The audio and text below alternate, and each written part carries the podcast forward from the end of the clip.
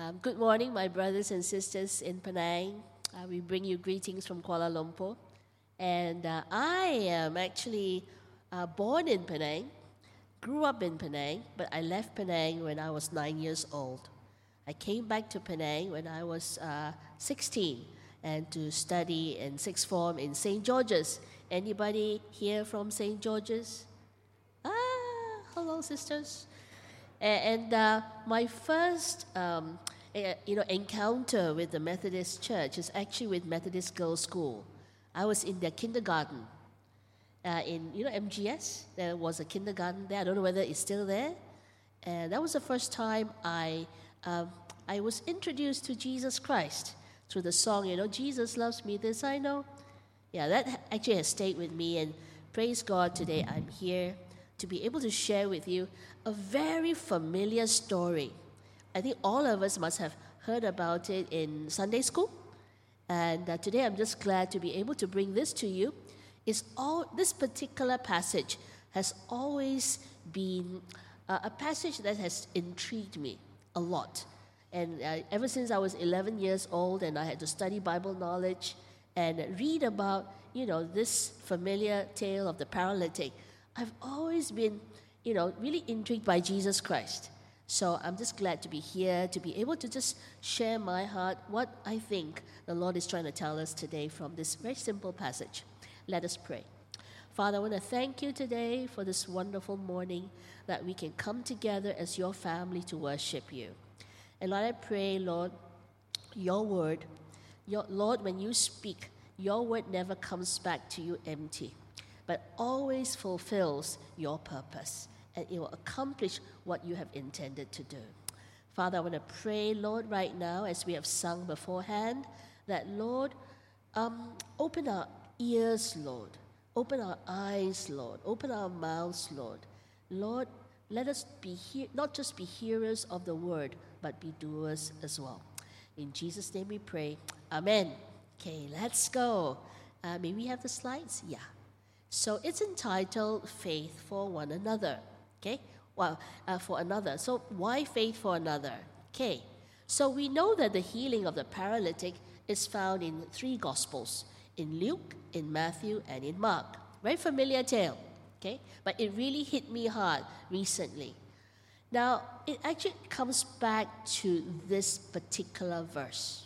This verse that we find in Hebrews, and um, it's, it's really struck me what Hebrews 11 6 actually says. Okay, let's read this together. And without faith, it is impossible to please Him, for whoever would draw near to God must believe that He exists and that He rewards those who seek Him. Now, this particular verse actually, you notice that it doesn't say without faith it is difficult to please Him. It doesn't say without faith it is hard to please Him. What does it say? It is impossible. So, the first thing that hit me about being a Christian is faith. Faith in this God who can do the impossible, but with God, nothing pleases him more than our faith. Now, how many of us can truly say that our faith has been tested? Can we, yeah? So if your faith has been tested, then it will not just be one time. It will, for faith to grow, first we get tested in small bits, then it will get stretched and stretched and stretched. So it's not about uh, hard to please God. But faith is the one thing that pleases Him. So let's take a look at this particular story. So I'm trying to put some pictures there so that we can all try to imagine this passage, okay? So we know just now from the scripture reading. Now, Jesus is very busy. He's the celebrity preacher who goes about, and then everybody is thronging to him because he can heal, he can teach. So everybody is going there. So Jesus is teaching, and now even the Pharisees and all these teachers of the law, they are also like, you know, what is who is this new celebrity pastor? And uh, we want to see what he's talking about. And they also want to police him, monitor him. Why is he saying the things he does? All right? So they are sitting right there in this house, right in the front seat. You know that the Pharisees, they must always have front seat, watching Jesus. And Jesus says, Well, he's not afraid. He just says, Come. He also wants to preach to these people and show them who he really is. So everybody, you read from just this verse, everybody from every village around Galilee, they're all thronging into this house. This is not a mega church. Imagine a house. Everybody is coming in from every village in Judea, Galilee, from even uh, Jerusalem, and they're coming there to listen to him, of course, to be uh, healed as well. So, and, and Jesus, of course, being the Son of God, he's filled with power. and he's also ready to heal. They want, to, they want him to heal them. Right. Now, then comes four friends. Uh, if you read the other uh, Gospels, there are some friends, so they decide to bring their friend who is paralyzed. So they carry him. First thing you must think, uh, they're carrying him. All right? Why would they do something like that? They obviously must love their friend, right? Don't you, do you love your friend enough to go and carry him all the way from the house, you know, to wherever he was and bring him to Jesus? So they were carrying him. And what happened? So they carry him. Why, why are they carrying him? Because they wanted to bring him to lay him before Jesus. So the hope is where? In Jesus, right? Their hope is in Jesus, so they're carrying him. Now, guess what? As they approach the place, this is like major traffic jam, human jam, cannot get through, cannot get through the front door. Now, we as Malaysians, we are also quite well known for getting through the back door. But in this case, there is no back door for us to go through, right? There's no back door. What do they do? Okay, the crowd is humongous. So they find a way they decide to go up the roof. Now, in the, uh, the old Jew- Jewish houses, it's kind of flat. So, and then they, they have like a parapet at the top. So they will have to go up, you know, the stairs. So don't you think it's very audacious? Hey, eh, going all the way up, what kind of idea is this? Front door, back door cannot, front door cannot. Now let's go through the roof. Now think about it. They have to carry their heavy friend up the roof. Not just that. How after you've reached the roof, what, can, what must you do? How to bring him down? There's no sunroof, you know. Not like your traditional Penang houses got one hole there in the courtyard, and then you just lay him down. It's flat. So what do they have to do? They have to lay, bring him down through that roof by breaking the tiles. They have to remove the tiles on top of that roof to bring him to Jesus. So, can you imagine the commotion? Suddenly, Jesus is teaching, teaching, teaching. Suddenly, crack, crack, crack, crack. Imagine the roof right now. Crack, crack. And everybody's like, what's going on in the roof?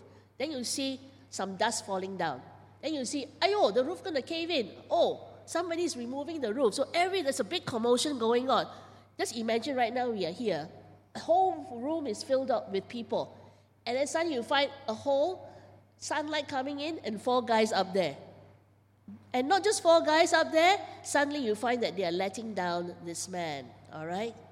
But what is interesting is this particular verse. When he saw their faith, when he saw their faith, whose faith? Whose faith? Look carefully when he saw their faith. Whose faith is this? The four men, right? Their faith. And Jesus looks at this. Man. I mean, I must, I'm just imagining how Jesus must be feeling. He must be very amused. Can't get through front door, get through the roof. He looks up, and this man is coming down, being let down. He looks up at the four friends and he saw their faith. And then he looks down at this man and he says, Man, your sins are forgiven you. Now, this verse has stayed with me for a very long time, since I was 11 years old. I could not understand as an 11 year old studying Bible knowledge And unfortunately, you know, the teacher was too interested in getting, uh, helping us get our A's rather than helping us to really understand what it really meant to encounter Jesus Christ. Now, then comes now, because Jesus says, you know, uh, your sins are forgiven you. Whoa, ruckus. The scribes and the Pharisees suddenly they get offended. They're not, they're not suddenly getting offended. They've been trying to find fault with Jesus for a long time. He's too famous. Too many people are following him. He could change the whole situation, right? Politically, he is a pain. So they are trying to find fault with him. But this time, it's like Jesus dug a hole for himself. So, what was the elephant in the room? The elephant in the room is who is this man? Because he's say, Who is this who speaks blasph- blasphemies? Who can forgive sins but God alone? So, what is Jesus really trying to say? Actually, Jesus didn't need to say that.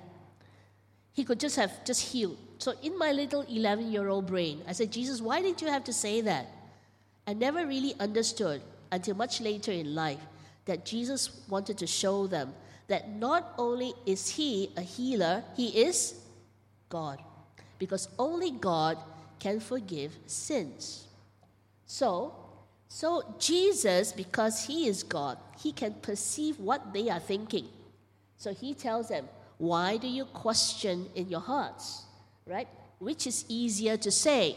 your sins are forgiven you, or to say, rise and walk. I remember my, I mean, I looked at this, I was like, of course, it's easier to say your sins are forgiven you. Then, then I realized it's not, because nobody can forgive sins. So I said, neither is, neither is easier to say, both are just as difficult, because human beings can't just rise up and walk. So in my little head, I was like, hmm. I said, this is really audacious as well. Both are difficult to say. But Jesus had to say this. And so Jesus replies, But that you may know that the Son of Man has authority on earth to forgive sins. That was what he was trying to tell them all this while that he's not just a mere man who can heal, but he is God himself uh, in the flesh. And then he goes on, turns to the man, and he says, I say to you, rise, pick up your bed, and go home. So, this is where, you know, the, the amazing thing happens. So now, this man, he, and the word here is immediately, not slowly, yet, immediately, he gets up before them, and he picks up whatever he has been lying down that mat, and then he goes home glorifying God. Wow, what a scene. So obviously, all these people must have known him, they know who he was, they knew that he was paralyzed, but we don't know really very much about him. And everybody was amazed, and they all glorified God. Wow, what have we seen? This is extraordinary. Okay? Absolutely extraordinary.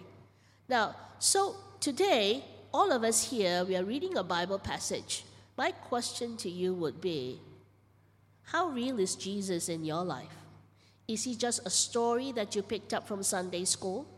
Is he just a story that you hear on every Sunday?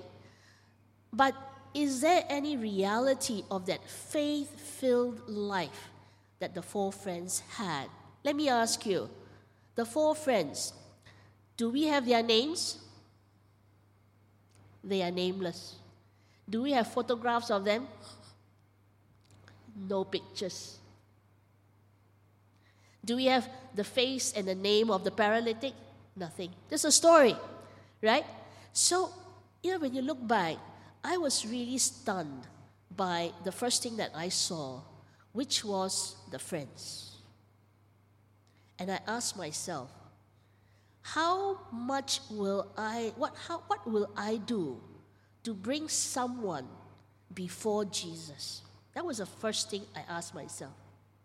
Because these four men, I don't know what is their relationship with this, this paralytic. We don't know. None of us know. But one thing is for sure, they must have loved him, right? What do you think?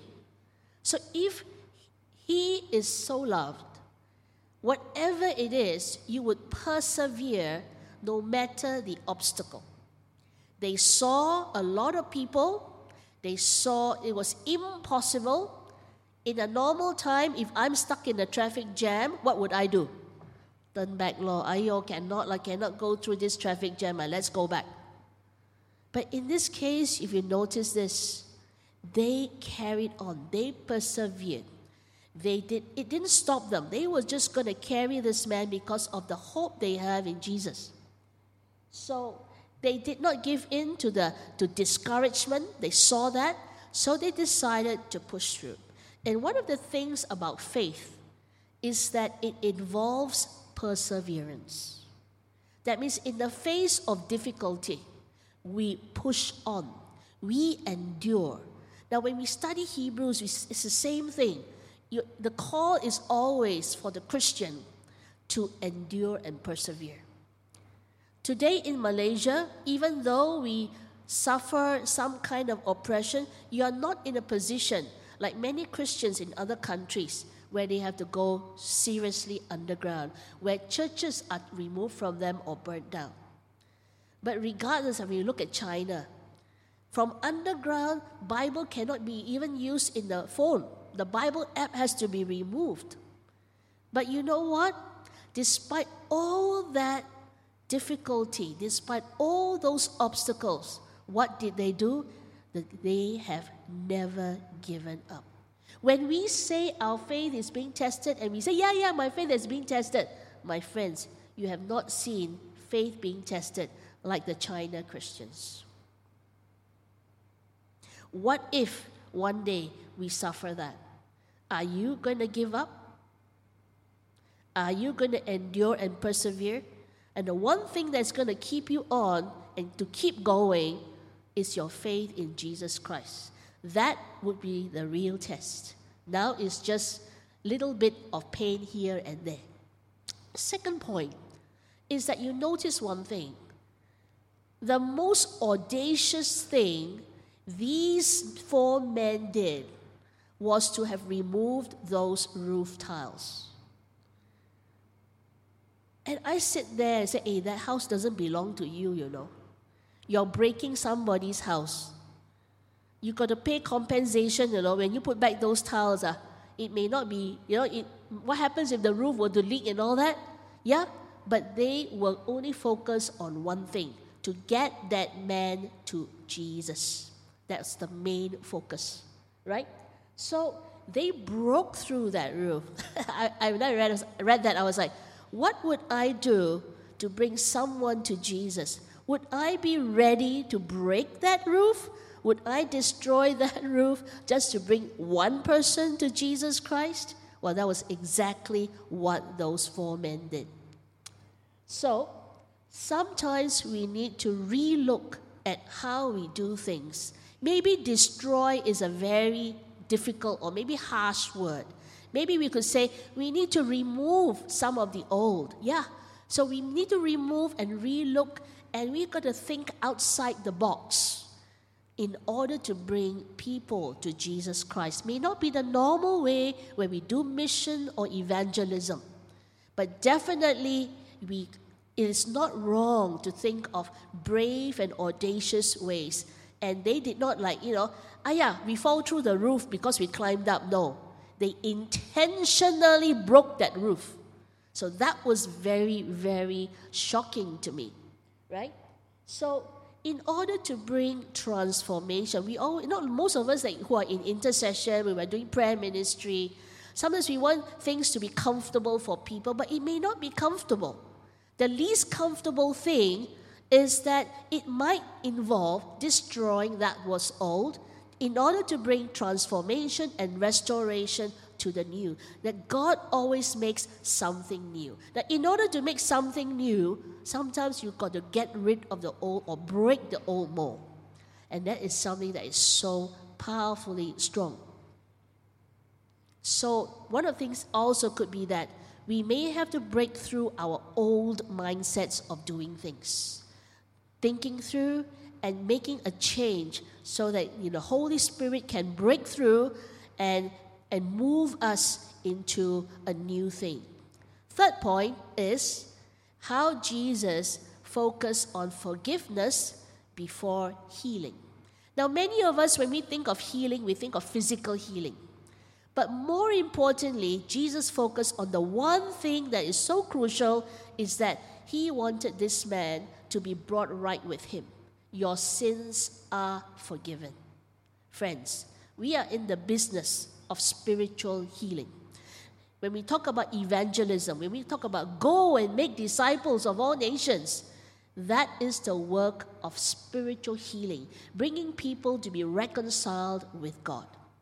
Therefore, can I urge you that we must always focus on ourselves first, that we should forgive so that we may be forgiven.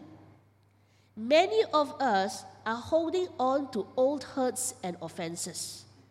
Do you? Now, this is a question for you. Are you actually experiencing and encountering God in your daily life? Are you experiencing the power of God in your daily life? What's holding it back? I would say this. Perhaps one of the things that holds us back is that we are holding on to offenses.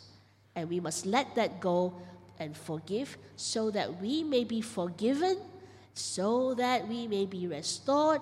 Then we can truly rise up and walk that others may be amazed and you will be also amazed. Okay? Fourth point. These four men, if they have not carried this paralyzed man to Jesus, this story would not have happened. Therefore, what is the meaning of intercession? Intercession is really standing there when that person cannot do anything like when we pray for somebody or some people group, it's because they are paralyzed. They cannot help themselves. They are spiritually blind, totally paralyzed. So, intercession is really love at work. They interceded, they stood in the gap. These four men, they carried this paralytic to Jesus. So, my friends, let me challenge you that Intercession is love in action. When you pray for someone, and Jesus says, when you, uh, How do you love your enemies? Pray for them. That is an, a work of love when we pray for people. So, love motivated them to bring this man to Jesus. Next, faith helped them to endure this long process of carrying him from the house up the roof, bringing him down. And the, the beautiful thing is, Jesus acknowledged their faith. So when we pray, Jesus is acknowledging our faith because these people cannot pray for themselves.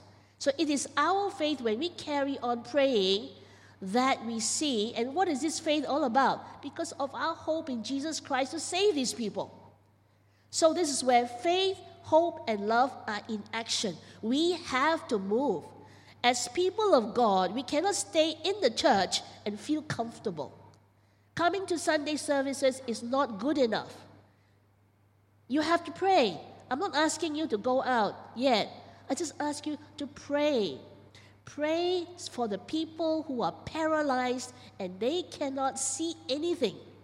They are unable to move and you bring them to Jesus. It is so hard to pray? No. So therefore, intercede and see God do a mighty miracle, and you will rejoice because God used you to bring those paralyzed people to Jesus Christ. So, what are the signs then of a sincere and authentic faith? I have six things just to summarize. First, remember that intercession, when you are involved in praying, whether in corporate prayer or in your personal prayer life, when you pray for someone, intercession is faith in action and love in action. Secondly, prayer comes with what? Faith. Prayer comes with action. You cannot just pray also and not do anything. These four people, because of their hope in Jesus Christ, they actually carried the man physically, the next level. So, first you intercede in prayer, and next you act because God tells you to do it. You know, a lot of people are talking about Asbury revival, right? They talk about this Dr. Liao. But what is interesting is that this seminary professor, when God told him to wear that sandwich board, walk up and down the streets, and with Holy Spirit, you are welcome here. Don't you think it looked very silly? Imagine if I told you, and I didn't tell you, if God told you, carry a sandwich board, go to Penang Road, walk up and down, believe in Jesus. And God told you to do that. Paise. Not, is that paise? Is that correct word? Shy. Right? But that is the act of faith. Right? Just faith in action. But he did it. He actually did it, you know, make a fool of himself. But sometimes, you know, being a Christian doesn't mean must have my face. It's not about saving face. It's about really being foolish for Jesus. And that is, you know, very humbling.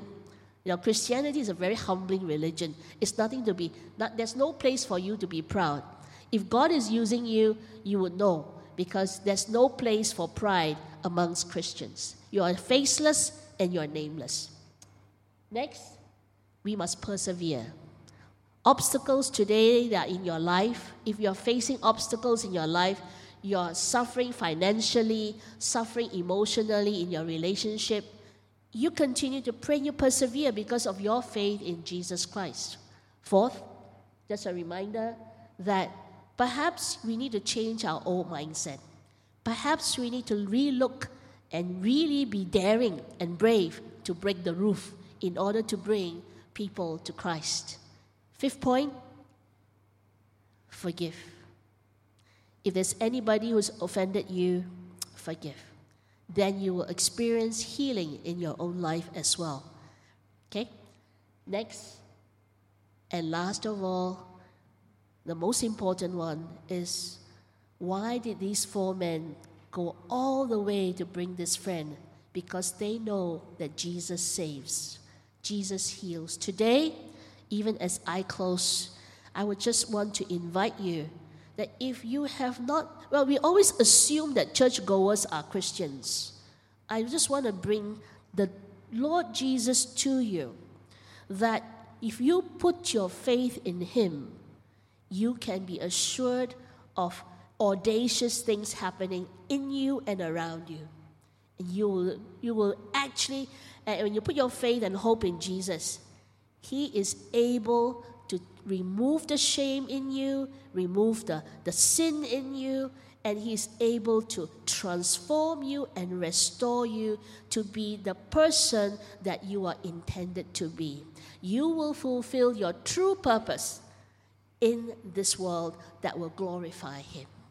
My friends, in the end, without faith, it is impossible to please Him. Remember that because if you want to draw to God, if you want to have a true, authentic disciple, to be a true, authentic disciple of Jesus Christ, you need first to draw near to Him. You must believe that He exists and that He rewards those who seek after Him. May Jesus be the one, your one true love, your one true purpose, and your one true desire. Amen? Amen.